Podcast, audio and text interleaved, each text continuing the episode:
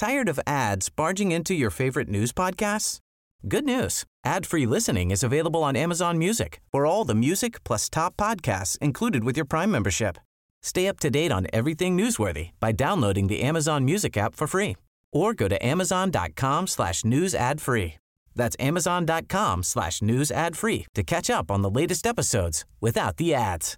Finding your perfect home was hard, but thanks to Burrow, furnishing it has never been easier. Burrow's easy to assemble modular sofas and sectionals are made from premium, durable materials, including stain and scratch resistant fabrics. So they're not just comfortable and stylish, they're built to last. Plus, every single Burrow order ships free right to your door. Right now, get 15% off your first order at burrow.com slash ACAST. That's 15% off at burrow.com slash ACAST.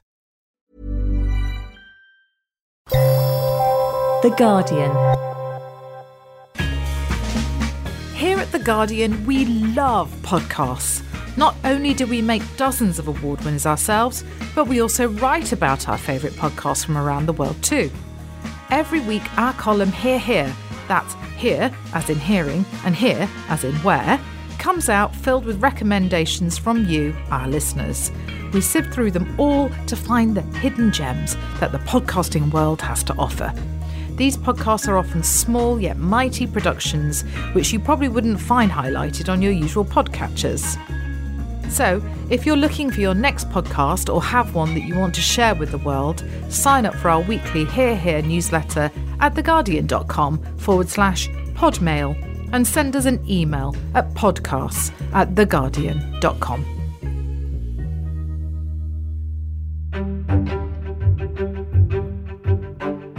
Hello, this is Brexit Means, the weekly podcast in which we at The Guardian attempt with increasing desperation to dissect the Brexit rabbit, frozen rigid in the glaring headlights of the EU and its own insane contradictions, so you don't have to. So, this week, the clock, to nick a phrase from a certain white haired and smooth spoken EU negotiator, is ticking. And as usual, not a lot seems to be happening. Three weeks from that Crunch EU summit, at which the EU expects answers from the UK to the two burning and related questions of Brexit, i.e., what kind of customs arrangement do you want and how are you going to solve the Irish border, nothing suggests the government has got anywhere on either. However, don't hold your breath but some Brexit action might finally be just around the corner. While the government is reported to have postponed its planned white paper on the future relationship until after the summit on June the 28th, it does now seem to be bringing the withdrawal bill back to Parliament next week on June the 12th. Now, that's the bill that suffered 15 defeats in the House of Lords, and those 15 key amendments are apparently set to be debated in one marathon session, starting at midday and ending at midnight. So, we'll be discussing that. We'll also look at what seems to be the growing assumption around Europe that, regardless of what happens in that vote in Westminster, not a lot looks like being actually achieved Brexit wise at the June summit. And finally, a word about the mounting pressure on Theresa May from business, both UK and European, for some clarity, and what recent events in Europe, Spain and Italy, might mean, if anything, for Brexit. So, a veritable rabbit smorgasbord in prospect, and I'm joined in the studio by Guardian columnist Rafael Behr and on the line by Brussels correspondent Jennifer Rankin, although she's actually in Luxembourg today. Welcome to you both. Rafael, can I start with you? What can we deduce then about the state of the government from those two slightly startling facts that have come out this week? That it looks very likely that the white paper on the future relationship has been postponed until after the summit, despite the fact it was promised this month, and that the government seems to be expecting Parliament to debate this uh, a host of crucial Lords amendments, mainly to do with keeping the UK in the customs union and the single market. So quite important ones in in just one sitting. What does that tell us? Uh, well, uh, broadly, I think it tells us that that the government is if not in a state of panic, then sort of fending off a state of panic about what actually to do in the broadest possible sense strategically with Brexit now. I mean, uh, the, the simple fact is you, you can't do the white paper on, on the future relationship because you can't even begin to outline a credible account of what Britain's long term relationship with, or the UK's long term relationship with the European Union will be when you haven't really understood what your relationship with the single market is going to be. That's the biggest economic question, uh, and by extension, also the customs union. And since that hasn't been settled, as you said earlier, and can't really be settled until um, you've sort of uh, dealt with the relative aspects you know, of, of the, the parliamentary debate, which we'll come to in a second, obviously the whole thing has to be kicked into touch. But we're desperately short of time now. Uh, to, to do it after the June 28th summit is sends a signal to our European partners essentially that uh, we're not really serious about their timetable for negotiation, uh, which just scours even more goodwill away from the negotiations. I mean, and then on that, the point about the the parliamentary timetable. I mean, the most extraordinary thing about this uh, is that it's not as if Parliament has anything else to do. I mean, it's very. I mean, so there were things promised in the Queen's speech last year that haven't even materialised. Even Brexit things that haven't materialised. There was supposed to be a bill on immigration. Uh, there's a customs bill which is sort of stalled in the early stages. Uh, there's another trade bill also sort of stalled in the early stages. You know, Parliament has got plenty of time on its hands, and therefore to say, "Oh, hang on a second, we weren't going to debate this. We didn't. We, we kicked this into the long grass. Oh no, hang on. Now we're going to retrieve it from the long grass, and we're going to examine it in one session." Uh, is quite obviously a very, very cynical attempt to try and sort of ram through a, a, legislative necessity without any proper debate or scrutiny. And I think it will backfire, to be honest. Well, I was going to ask you that. I mean, where, how do you think it will go? Because presumably, you know, expecting prospective rebels to discuss issues as important as this in one 12 hour sitting isn't exactly going to kind of mollify them, is it? Um, no, certainly not. And, and in, in my experience of, of following parliamentary debates on all sorts of issues and votes, and when government and whips get together and try and use parliamentary procedure to sneak something through or pull off some subterfuge, it always backfires. It really brings out this sense of the parliamentarians' sort of slightly arrogant sense of their own dignity and, and their, the, the, the gravitas of their role, and they get very annoyed. So I don't think it's going to make a rebellious MP feel any less rebellious that the government is trying to do it this way. I mean, ultimately, it still comes down to I mean, the parliamentary procedure stuff is interesting, but uh, it ultimately still does just come down to arithmetic. Do you have enough MPs who really want to signal to the government, you know, on the two really significant issues? One, putting in statute that you should seek membership essentially of the customs mm. union, which you might get, and the other one putting in statute that the government should aspire to negotiate membership of the EEA, essentially mm. staying in the single market, which I think is much harder to get. Okay, well, we'll see what comes out of that. Jennifer, uh, I mean, I suppose it, I mean, it's possible that some kind of clarity could come out of that vote on June the 12th if the government loses on those key amendments that Rafael was, was talking about. But the key one on the customs union, um, as he mentioned, I mean, it doesn't, it doesn't really help matters because it doesn't insist on the UK staying in a customs union or the customs union. It just demands that the government explain to Parliament what steps it has taken to negotiate the UK's participation in a customs union with the EU. So there's no real resolution in view, even if the government gets defeated there. I mean, has Brussels basically given up on getting any kind of sense of what Britain might want until the last possible minute. And is there still that feeling? I was very struck last week by Michel Barnier and, and another official who gave a, a, a, sort of off the record briefing last week. This this idea that, that you know um, it, it, this. It, understanding in Brussels that, that, that the UK expects the EU to sort of to change the whole way it's constructed in order that everything in Britain can stay the same, and that's still the prevailing view in, in Brussels of, of what's of what's being played out here. Yes, uh, that that is the, the phrase that people have been using, and there's a there's a nice little backstory to the, the quote as well, because it actually sort of a, a misquote from um, a novel by Tomasi di Lampedusa, the, the Leopard, which is about a, a feckless aristocratic Sicilian landowning family during the, the, the mid 19th century, during the time of uh, Italy coming together as a nation. And the, the whole theme of the novel is can you break with uh, tradition in order to preserve your own influence? And it's actually a, it's a theme that um, the Brussels officials love to uh, love to come back to. They like this quote. It often came up when we were talking about a decade ago about whether Italy or France could do pension reforms. So it's kind of interesting that it's now coming up in, in Brexit negotiations. But to address the, the, the big point, I think there is a feeling in, in the EU that that the UK has is not really making um, making enough headway in um, in sorting out what it was from Brexit on on coming to any resolution at all on the on the Irish border issue. And the fact that the government has now decided to delay the publication of this white paper until after June is just seen as another sign that the government is not engaged with the negotiations in in the way that the EU would like.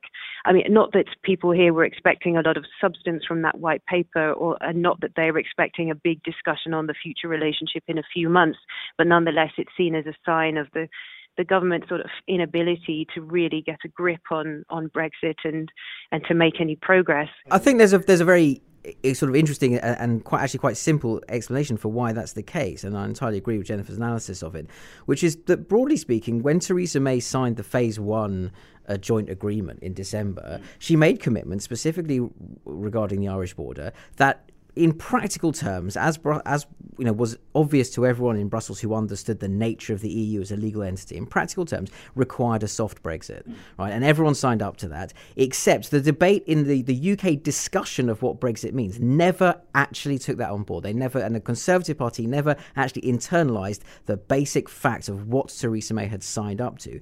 And essentially, what we've had since January, so that's you know half a year of very critical part of the negotiations is a divergence between a domestic UK discussion of what Brexit is mm. and the actual reality reality of, of what yeah. Brexit is. Yeah. And and so you've got people sitting in, in, in, Brussels on the European side and the E27 looking at the UK and saying, you're talking about a thing that doesn't actually exist in any meaningful international legal context. They're talking about Brexit as a figment of the domestic political imagination, not as an actual thing that you can negotiate. And until someone fronts up the British public and says, okay, we've just spent six months very closely examining the interior of our own posterior, now we have to talk about what's really available in this discussion, this is the situation we're going to be well, in precisely what I mean. You, you, you mentioned precisely. The, I mean, the most concrete example of that, as you say, is this question of the Irish border. It is the key priority that, that is supposed to be sorted out at this summit in now less than three weeks' time.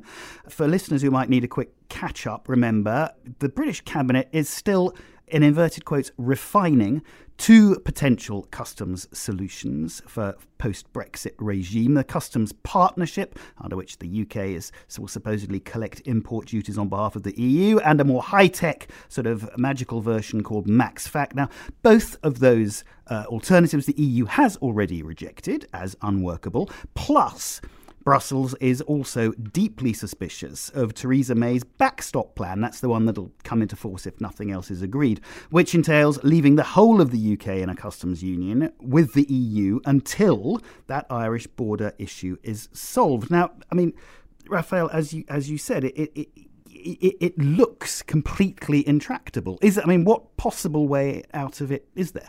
Well, I think the, the underlying problem here is that uh, the Prime Minister, uh, Ollie Robbins, her chief negotiator in Brussels, uh, not David Davis, uh, the Chancellor of the Exchequer, and certain members of the cabinet. Uh, and very senior figures in on the official side in government have understood that They've done the cost benefit analysis of Brexit and they've decided that the notional advantage you get from being able to sign your own free trade deals and the sort of the Liam Fox position uh, or the Boris Johnson position that the most important thing about Brexit, Brexit is uh, total autonomy to go off and do a you know bilateral free trade deal with the USA. It's not worth it if you have to essentially sever um, relations, trade ties, trade with, ties the, with, yeah. with the EU and how you want to have a close relationship with the single market and the customs union. So the sort of the practical, non-damaging, damage limitation, as it were, Brexit that a lot of the people actually negotiating the deal would like to achieve.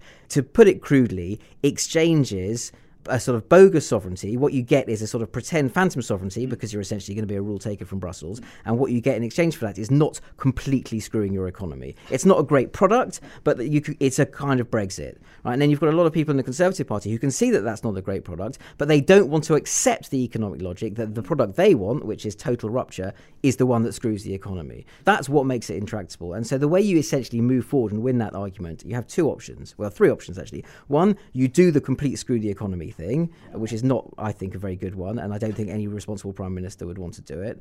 You you take the sort of the, the slightly crappy deal on the grounds that you, at least you get something called Brexit, mm. and you get something that isn't you don't call it carrying on in the customs union, but basically it is, mm-hmm. uh, and you call the hard Brexiters bluff because they just want to get out at all costs, or you find some political mechanism to not do it at all. And I think the the sort of the last and the first of those options look politically very unachievable at the moment. So we're stuck with that middle one, the slightly crap Brexit that just gets you over the line. Okay, the wishy-washy fudge. All right. Well, we'll talk about future options at the end actually, because there's quite an interesting paper that came out about that yesterday. Jennifer, I just want to come back to you on what the EU expects concretely from this summit.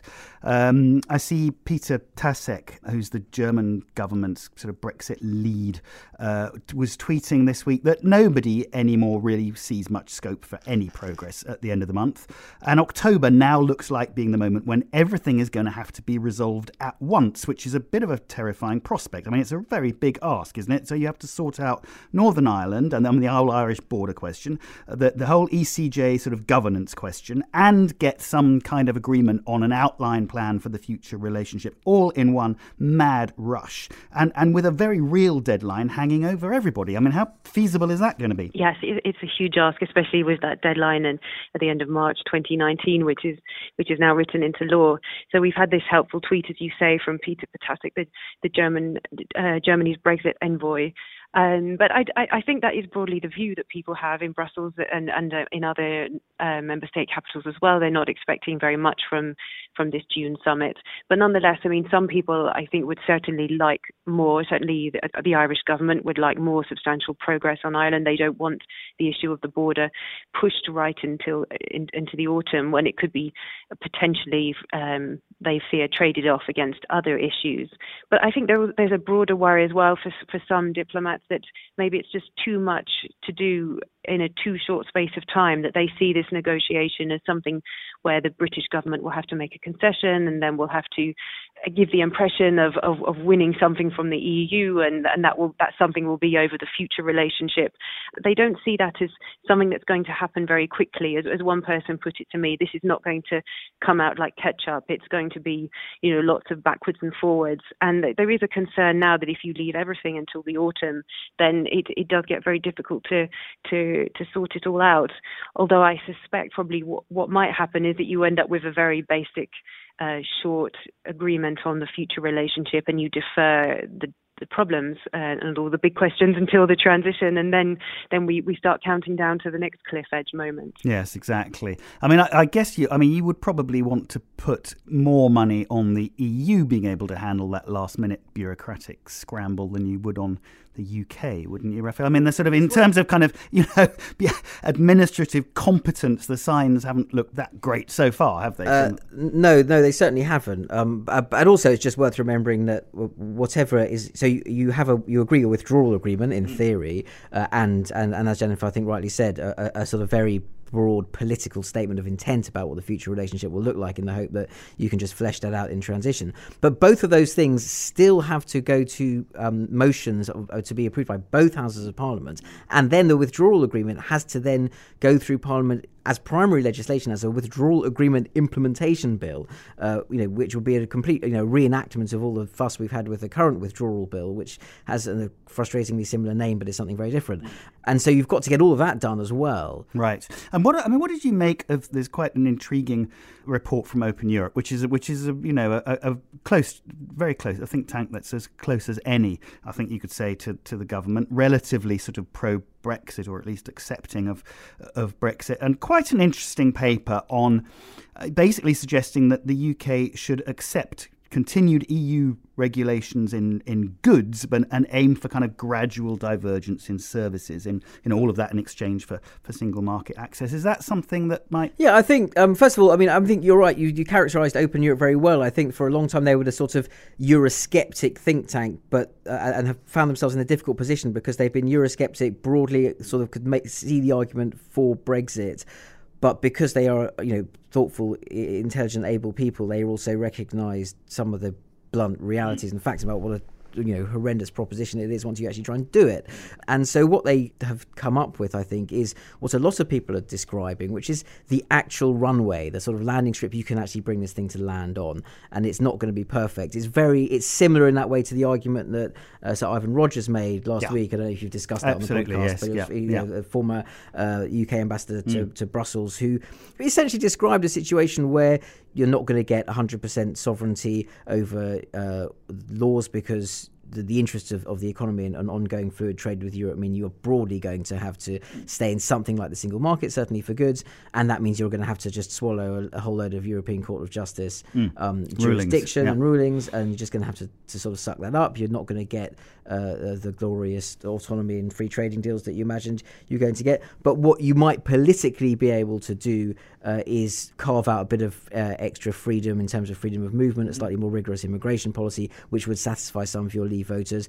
The EU will complain, and that's a bit like cherry picking.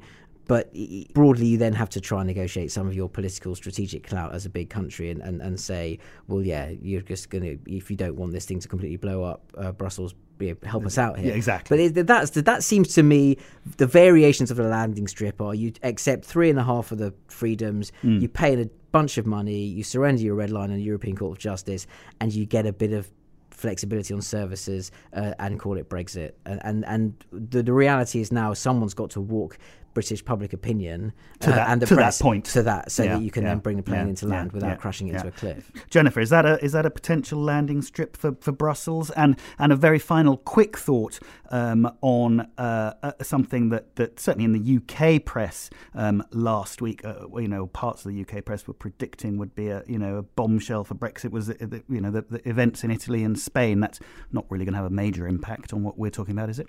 No, I, I don't think so. I, I think actually the bigger impact will be on the on the UK debate. And it was interesting to see um, how Eurosceptics and Nigel Farage, for instance, seized on the, the problems that Italy had in, in forming a government. And this was sort of taken as evidence of, uh, of you know, Brussels countermanding Italian democracy, and, and for other Eurosceptics, it was evidence of the of the eurozone in in crisis, and the eurozone was never going to work. So I, I think the big, the bigger impact is more on the domestic debate. I mean, for the EU, it's it's more about a distraction. It's a, it's another big question for for the EU to grapple with when it's already got lots of big, demanding, difficult questions on migration, on eurozone, on rule of law. So I think it's another thing that will be in play when when Theresa May is trying to fight for space at the June summit and the October summit to make sure Brexit is on the agenda and to make sure that these negotiations still still move forward.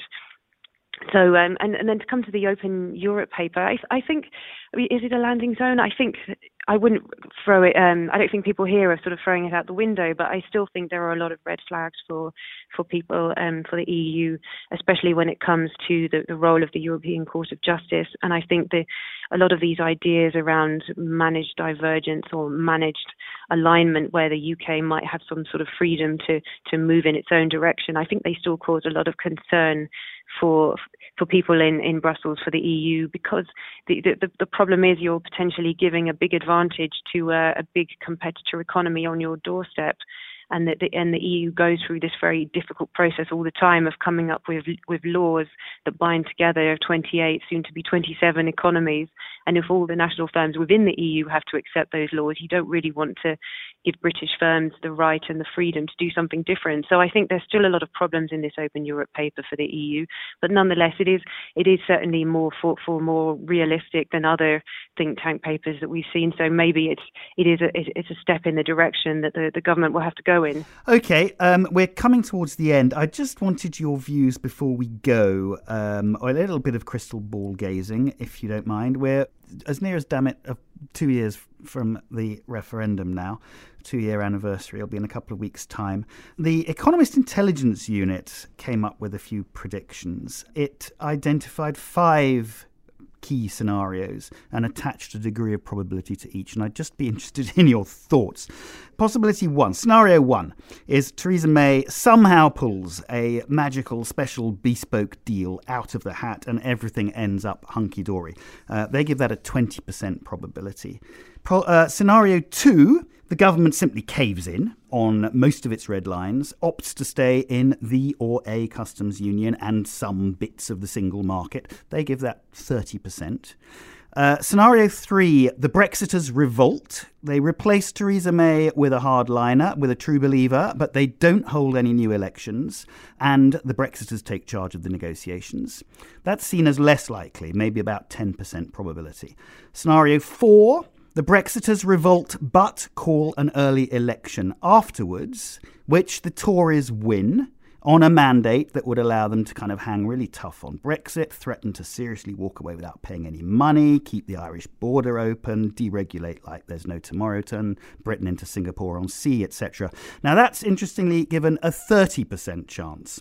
Um, and finally, complete collapse. No deal, Armageddon, revert to WTO terms, all that kind of stuff. That's also less likely, 10%. Interestingly, no no space there for a second referendum or a people's vote or anything like that. Or for an election that makes Jeremy Corbyn Prime Minister. Absolutely. So all sorts of Ra- okay, Rafael, you're. Uh, I mean, there's a lot to say about that, but very quickly, I think scenario two I, uh, is by far the likeliest out of those mm. those options. I think we're heading for uh, what I technically call a crap Brexit. Okay, you know, something yes. that you just you can call it Brexit. Kind of no does the it. job. Yeah. You get stuck in transition. Mm. You have to flesh it out, but you're basically locked into the, the, the sort of you're, you're you're a rule taker and you're coughing up and it's it's not as good as membership. It's not what the hard Brexiters fantasized about, but basically they just want to get out the door and public opinion will be in a position where it says can we just stop talking about this now please we've had enough. Thank and you. we're locked into kind although, of crap norway forever. uh, well that, although uh, you know i like norway and switzerland you know if it is that kind of a brexit then brexit, brexit literally will be never ending because you look at the swiss and the norwegians i mean you know they they are in permanent negotiation with yeah. their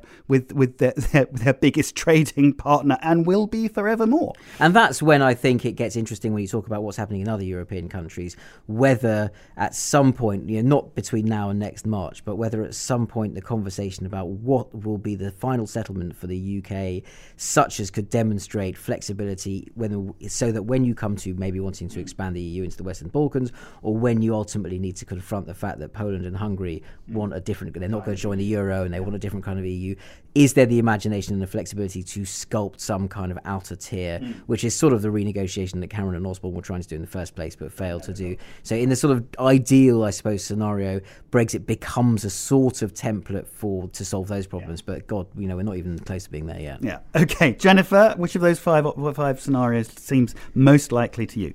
Well, I know it's very boring if we agree, but I'm, I want to opt for, for number two as well because I, I do think that is the that is the most obvious uh, outcome that the government wants to declare Brexit has happened. Theresa May wants to to get um, the UK over the line, then she can really say Brexit. I said Brexit means Brexit, and it does, and we've done it. And then we spend the next ten years working out what what the consequences are, what it really means, and and as you say, it is it, it will be a permanent negotiation. It's it's not a, a one-off event. It's something that we'll be talking about and, and thinking about for, for years and years to come. I, am not so sure if I agree that there'll be an, an outer there'll be an outer tier that might or that Britain could be the model for others in the short term. Maybe that that could happen in sort of 10, 20 years. But I still think countries such as um, Poland and Hungary want to be very much at the centre when it comes to to EU funding and and having a place in in the EU's own internal market. So I mean, whether whether the UK becomes sort of outer tier or a model, I mean that is that is a question for for the future, but uh, still a, a long time away. I think much more Brexit to come.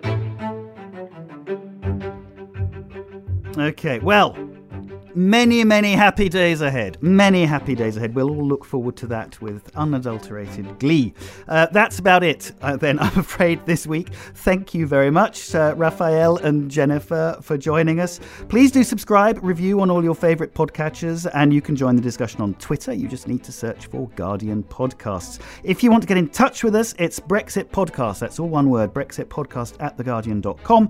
Till next week, then, I'm Jon Henley. The producer was Max Sanderson. This was Brexit Means, and thank you very much for listening.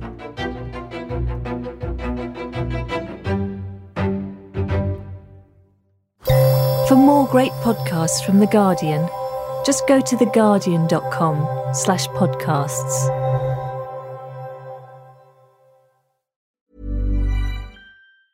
Tired of ads barging into your favorite news podcasts? Good news. Ad-free listening is available on Amazon Music for all the music plus top podcasts included with your Prime membership. Stay up to date on everything newsworthy by downloading the Amazon Music app for free or go to amazon.com slash news ad free. That's amazon.com slash news ad free to catch up on the latest episodes without the ads.